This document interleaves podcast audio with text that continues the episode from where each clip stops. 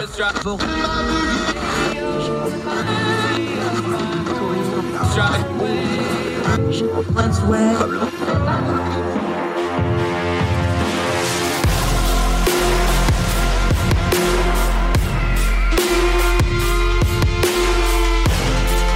your host, Andrew Donaldson. This is Heard Tell. Ah, welcome back to Heard Tell. Okay, somebody we'd love to talk to because he's insightful, he's smart, he brings good perspective on things. Joshua Crawford back on the program, another one of our great Young Voices contributors. He's the director of criminal justice initiatives at the Georgia Center of Opportunity, and he's one of these lawyer fellows. But for the purposes of this conversation, we will not hold that against him. How are you, sir? Good to I'm see you again. Well, and I appreciate that. No problem here's what I'd like to do because we've talked to you before. I think we need to go a little big picture on this stuff because when it comes to things like crime, when it comes to things like criminal justice, when it comes to things like um, recidivism, we tend to take our pet project and talk about that, or we talk about a breaking news headline and we talk about that, and we don't weave everything together into the one big quilt of making things better. So I want to start with this though. When we talk about the justice system and especially the incarceration system is supposed to be reformative and it's not mm-hmm. how much of a piece of what we're seeing in our society when it comes to things like criminal justice is that that we don't seem to be really reforming criminals we seem to have a criminal justice system that makes more criminals than it prevents how big a piece of the story is that yeah so as it relates to uh, the number of people who end up reoffending after release, it's a huge part of the, the piece. When you look at uh, 10 year reviews of individuals who've been released from the criminal justice system, about eight and 10 have committed a new offense over that 10 year period. So that's a 80% failure rate. Uh, it's it's a, not a success rate, it's a failure rate, really. And so part of the look, the criminal justice system exists for two reasons. The first reason is to apprehend, prosecute, and remove from civil society those people who are preying on the vulnerable, right? That's that's its first goal. Its second goal is to the extent possible to reduce crime. And so when you're talking about successfully re-entering people into civil society, it's a big part of that second question and one that we really do a poor job of. Yeah, Joshua Crawford joining us we've got all the data in the world. You were writing about this in Real Clear, Clear Policy, and we'll link to it. the The formula for somebody who has criminal stuff on their record: stable home environment, stable work environment equals success. That's the that's the formula. It's inarguable.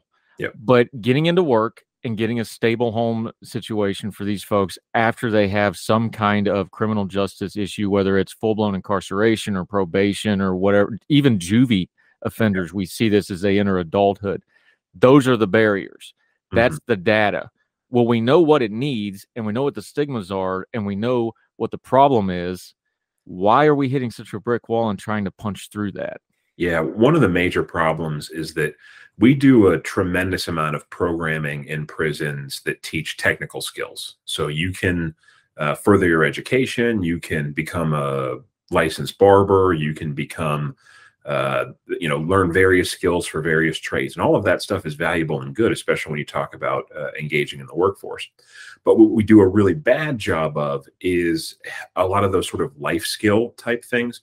So the the things that bring people to prison are the same things that prevent them from forming meaningful relationships and from uh, existing in, in, stable work environments. Because uh, if you can't show up for work on time, if you can't pass a drug test, if you can't solve a dispute without that dispute turning physical, then you're not going to last very long in the workforce and you're not going to maintain very many relationships, uh, regardless of the technical skills that you may have. And so, one of the things that uh, some of the more recent research is focused on is how do you improve those sort of soft skill type things to help people more meaningfully reintegrate into civil society.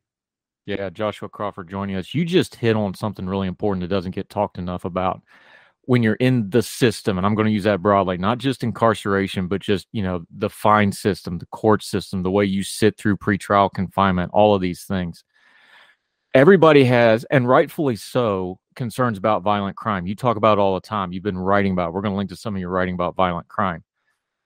Talk about this piece of it. You just mentioned it. we have non-violent offenders going into the system and they come out violent offenders because of what they undergo in the system and it's not excusing them completely or making it like they don't have some responsibility for that but it's just very clear in the data that we're creating violent criminals that were otherwise not violent people because of the way the system works how do we address that so here's one of the really interesting things that is currently uh, somewhat debated among uh, criminal justice professionals, academic criminologists, and so on and so forth. Is you take a guy who, let's say, he was a high risk offender uh, when he went in, and he's got a stellar record while he's incarcerated. He's not getting in fights. He's not giving staff a hard time. He's not smuggling in contraband. He's doing pretty well. And then he gets back out into the streets uh, after he's released, and he's rearrested pretty quickly. Well, what happened. The sort of canned answer for most of of the the time that people have looked at this is to say like, well, the environment is criminogenic, right? He went back out in the same environment that he came into, and so it was really tough for him, et cetera, et cetera. Well, that kind of falls apart when you think about it a little bit past stage one, which is to say this: when someone is incarcerated, 100% of their peer group are also criminals, right? And that's sort of a crude way to say it, but it's true. Uh, you're talking about a, a, population where the overwhelming majority of people who are there uh, have have pled or been found guilty to some sort of criminal offense. And yet, despite that environment, many people still are able to do very well. And it's because of the structure and the supervision and the incentive to get out and all of this kind of stuff that people can behave in the short term. But how can you transition that to making sure people are successful on the back end. And one of the things that seems to be really critical is making sure that the staff, the programming staff that you're working with inside the facility, are communicating with any sort of parole staff that you have once you get out. So there's that sort of continuum of care that we talk about in healthcare and in drug treatment, applying that to the the release process from jail or prison has been demonstrated to have some better outcomes. Yeah, Joshua Crawford joining us. There you go, another problem. This is why I talk about this is this is a holistic thing if you're going to try to deal with this because every tentacle of this has another problem. Right. You just talked about prison staffing and correctional staffing. Yeah. These are super hard jobs with abysmal pay and Yep. really hard hours. Yeah. These are not high level jobs where people go and seek them out. We're not recruiting our best people for these jobs. And yet, you just mentioned it. These are jobs that are critically important on a human level to human beings that are being dealt with in a human way. How do we fix that? Because that seems to be a core alloy on what's coming out of our prison system. And this is not knocking the people that already work there. Mhm. It's just you, it is what it is. You've got to have better staff to have better prisons. And I don't see that coming anywhere on the horizon. Is that a fair way to assess it?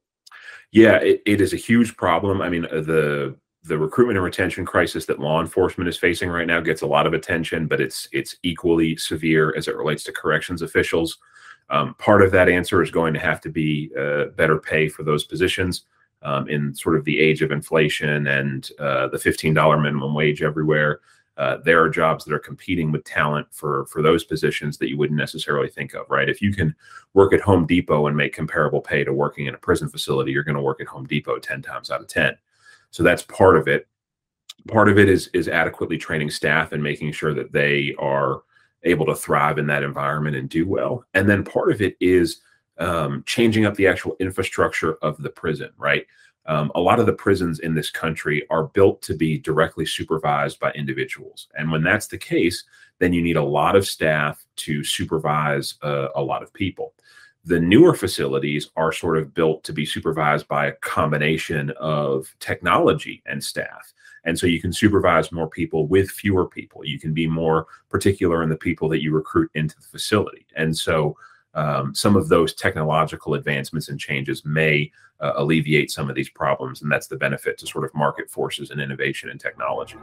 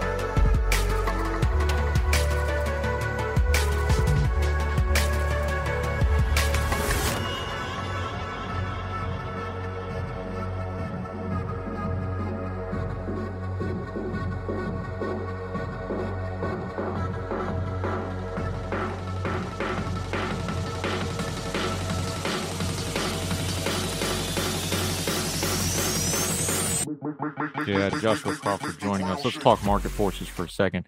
If in the abstract, we have economists on the show all the time because I don't know a lot about economy and I'm really bad at math.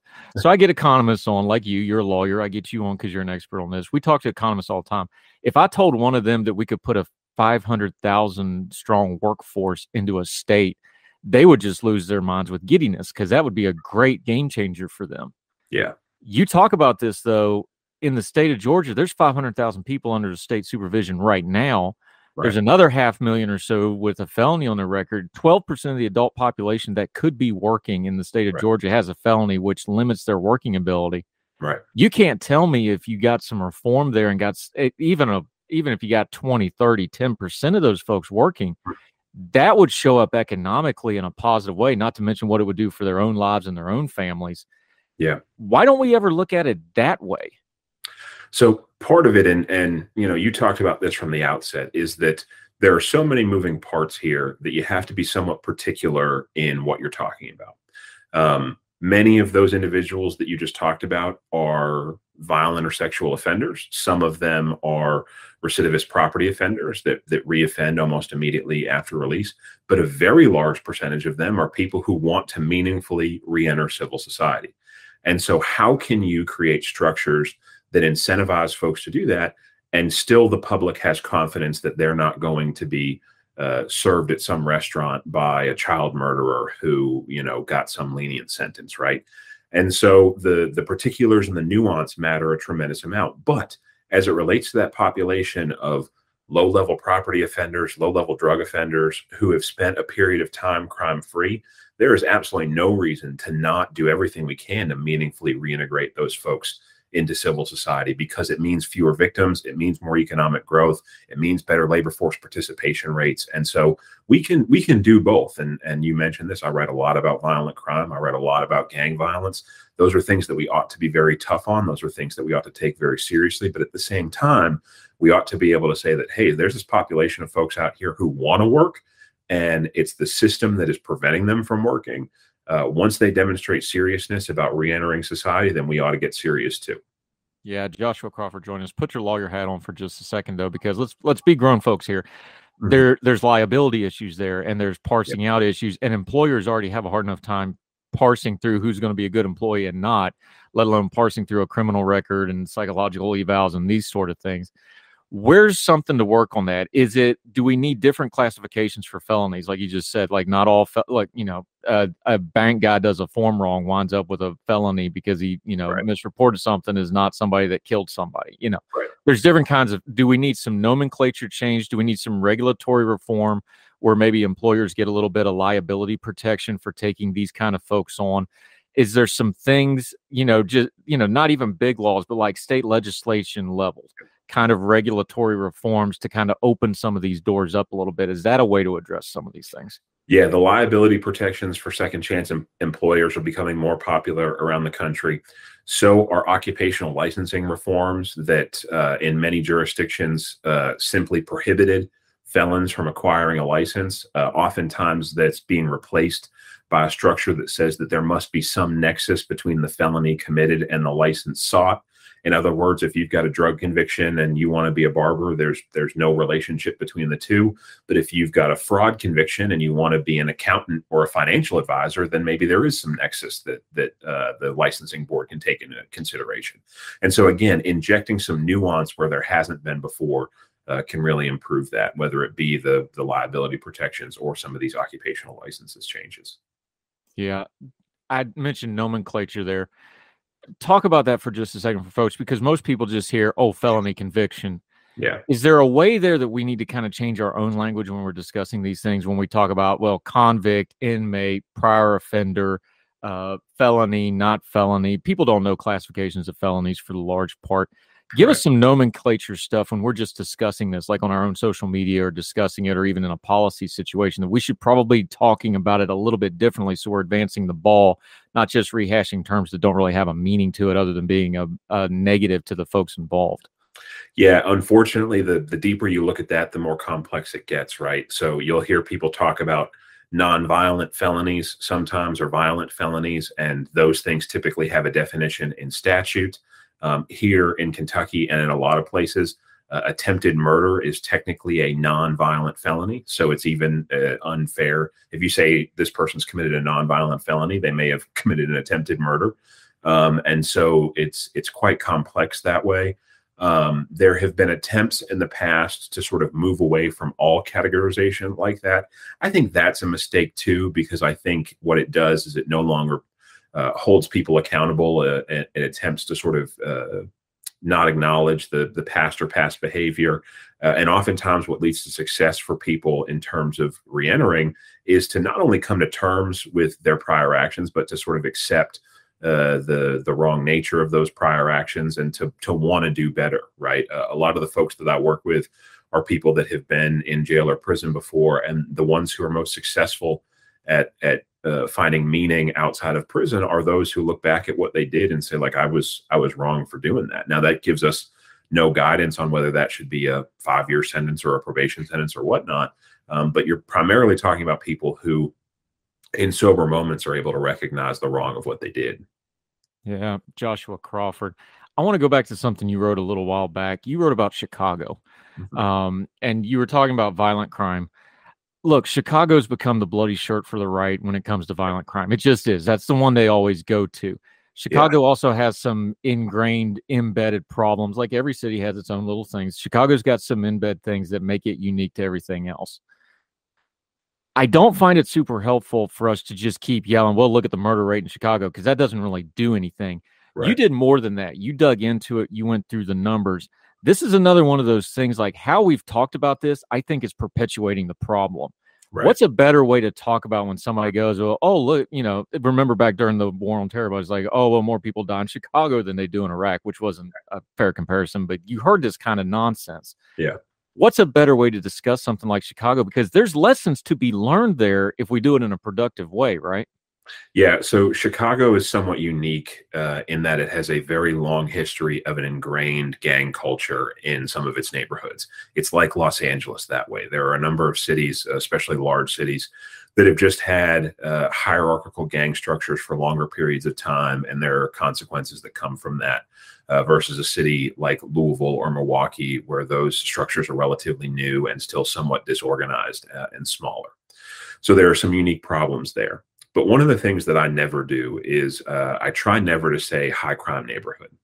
and part of the reason I try to never say that is because there is no neighborhood in the United States of America, in any city, in which the majority of residents are out committing crimes, especially not violent or serious crimes. In every city in the country and in every neighborhood in that city, uh, where there are higher rates of uh, violent crime, you're talking about a very small number of people who are very active and making life miserable for the overwhelming majority of people who live in that neighborhood.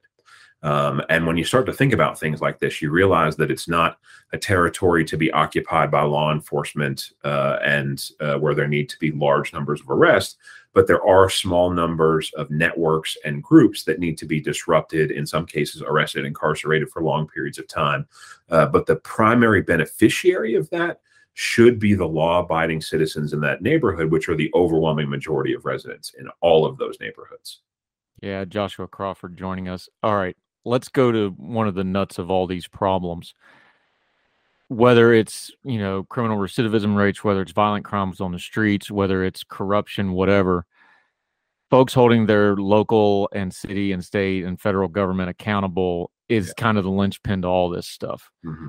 they tend to demand attention on this stuff when crime is high or when there's a high profile thing or there's a police shooting or there's a crime wave or a terrorist attack and then this stuff falls out of the news and nobody pays attention to it. Yeah. What's the baby steps? The stuff they should be doing between the headlines for folks yeah. that really care about their community because again, almost every city, county, whatever your municipality is, they have some sort of public interest groups that the police have to go and sit in front of you and you they have to take public questions whether it's a city council, county commission, whatever. A lot of cities now have various groups where the police are responsive to the community what do they do about stuff like that to start advancing the ball a little bit instead of just chasing headlines on social media and yelling at the TV? Yeah, I think that last part is key. And I think it relates to a lot of that stuff, which is to first and foremost understand the actual desires of the community that you are attempting to help, right? Uh, there are a lot of, to, to be frank, white suburbanites who uh, advocate on behalf of uh, black urban communities with high rates of crime or high rates of negative interactions with law enforcement and sort of pretend to know what that community wants. If you don't actually know what that community wants, then you ought to find out what that community wants before taking some sort of uh, attempt to to rectify the problem as you see it. Um, but the other thing is to to understand that what most people want is the same across the board. Most people want safe streets and and safe communities. They want policing done in a transparent and ethical way, but they want the the problem children, if you will, removed from the neighborhood. They want other people largely left alone. They want to have positive interactions with law enforcement. And so understanding and and talking about these things uh, when crime is not going up part of the problem that we're facing right now is the United States experienced 23 years of sustained crime declines, both violent and property crime for 23 years. And what happened was a lot of people kind of, you know, brushed their hands off and said, "Well, we figured this out. Uh, we can we can clean our hands and and go worry about something else." And when the eye was taken off the ball, all of a sudden things started to get worse, and some really bad ideas started to gain some some headwind. Um, and so now I think this time period sort of serves as a reminder to folks that, uh, like literally all other areas of public policy, be it tax or education or otherwise, uh, this is not an area that we are ever going to figure out and walk away from and and be able to not care about. That there needs to be constant evaluation, constant innovation, and uh, we need to constantly be trying to get better.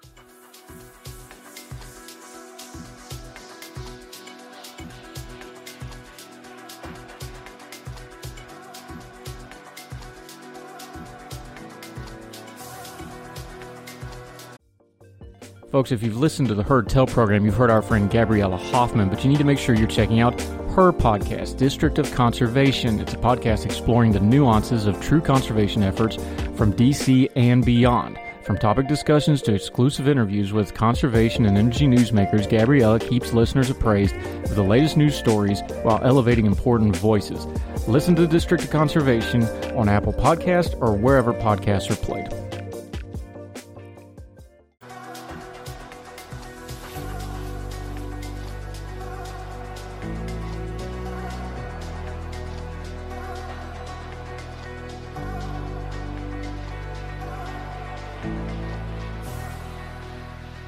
Yeah, Joshua Crawford. It's cyclical, and we can look back through, you know, the 80s, the 90s, the 2000s. Economic growth and crime have an inverse relationship with each other in a lot of cases. There's things like this. There is a cycle to this stuff.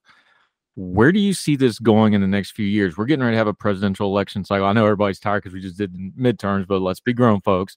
Yeah. We're going to have an election cycle. Crime made a difference in the midterms. We've got the data now. Voters were thinking about that along with the economy and other things. Yep. So I suspect we're going to hear a lot about crime for the next two years running into the next election cycle.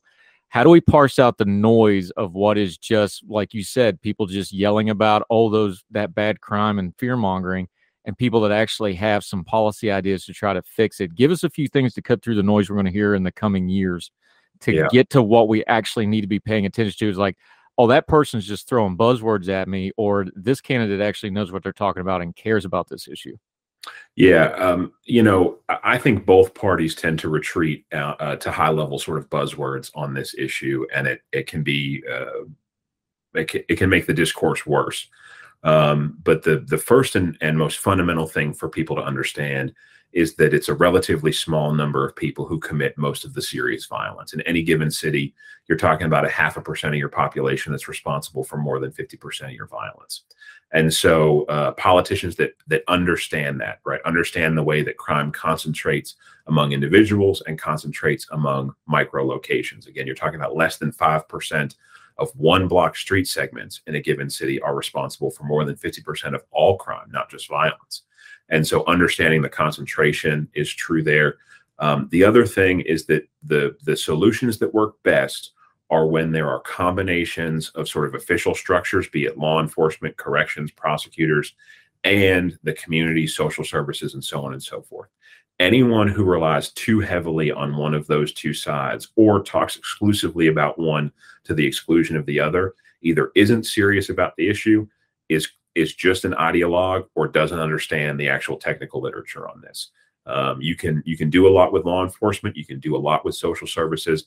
But uh, for for the social service example, there is not a single instance of citywide crime reduction in the United States in which a, an effort was done to the exclusion of law enforcement. That's not to say that law enforcement is itself the answer, but the partnership between the two, the sort of soft with the hard, is where this stuff works best. And Joshua Crawford joins. And the reason that is, is because when you get past the policy and the buzzwords and all that, this is a human problem. Mm-hmm. How much of this is trying to balance still seeing even the worst of the worst of the offenders as humans, making sure we see the police as humans, seeing these communities as humans, not just demographic blocks or voter blocks or whatever you want to call it. I see when these things go bad in the discussion and policy realm is when we don't do that and we dehumanize any of those groups. How important is it to keep everybody involved here as a human being first and foremost? Yeah, absolutely. And at the risk of sounding like one of your economist guests, uh, people respond to incentives, right? And sometimes people respond better to negative stimuli. Sometimes people respond better to positive stimuli. Uh, it, it, but again, when it's a combination of the two, you tend to get the best results. And so the strategies that work best leverage both of those things uh, and and try to get folks not only to not commit uh, the the crimes and not stay on a negative life course, but actually on to a positive life course. And that is far easier to do, and they are far more successful when they take the sort of two track path. Yeah, which brings us right back where we started. Is you know, stable home lives and employment. That's yep. the that's the path to happiness for everybody. Whether you know that's why we talk about college graduates. Well, you've got an education, you can have a stable life and employment. Yep. And it just boggles my mind that we're like, look, we got to have barriers for the for the folks that are really struggling, whether it's criminal record wise or mental health wise or whatever. They got to have stable health and they got to have a employment path. That's right. the that's the trick to all this because when people don't have meaningful employment, meaningful lives, they turn to bad things. Like it's it's it's so simple, yet we really seem to drop the ball on it. It just amazes me. Does it still amaze you? Yeah, James Q. Wilson, who was sort of like the guy right of center on these issues for for decades, um, in his his book Thinking About Crime, talks about um, basically the three categories of people that exist. Uh, on the one uh, end of the spectrum, there are the people that we can do absolutely nothing to dissuade from committing criminal offenses uh, either because of interpersonal reasons or lack of or however you want to attribute it, they are determined to do whatever it is they are going to do. On the other end of the spectrum, because of internal social controls and, and morality and things like that, there's nothing you could do to push them to commit a violent offense. You could make all of these things legal and they'd still choose not to participate. But the great swath in the middle are people who are watching, seeing how we respond to things, seeing how society responds to things, and uh, and will act accordingly.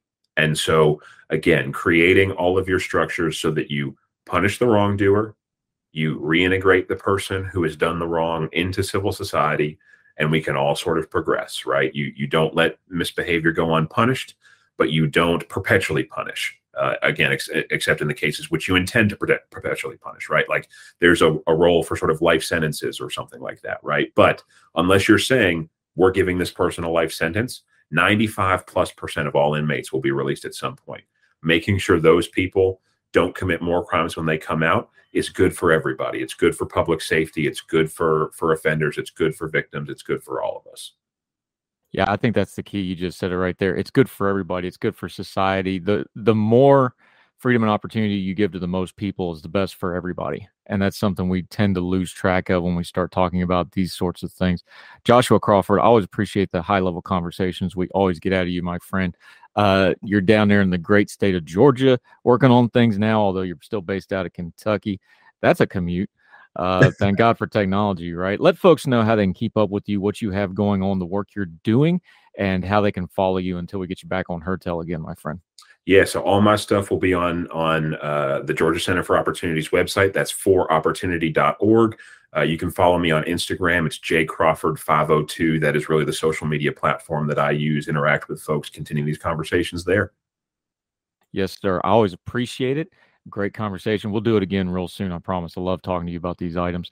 Thank you, sir. Joshua Crawford. Appreciate the time. Thank you. Yes, sir.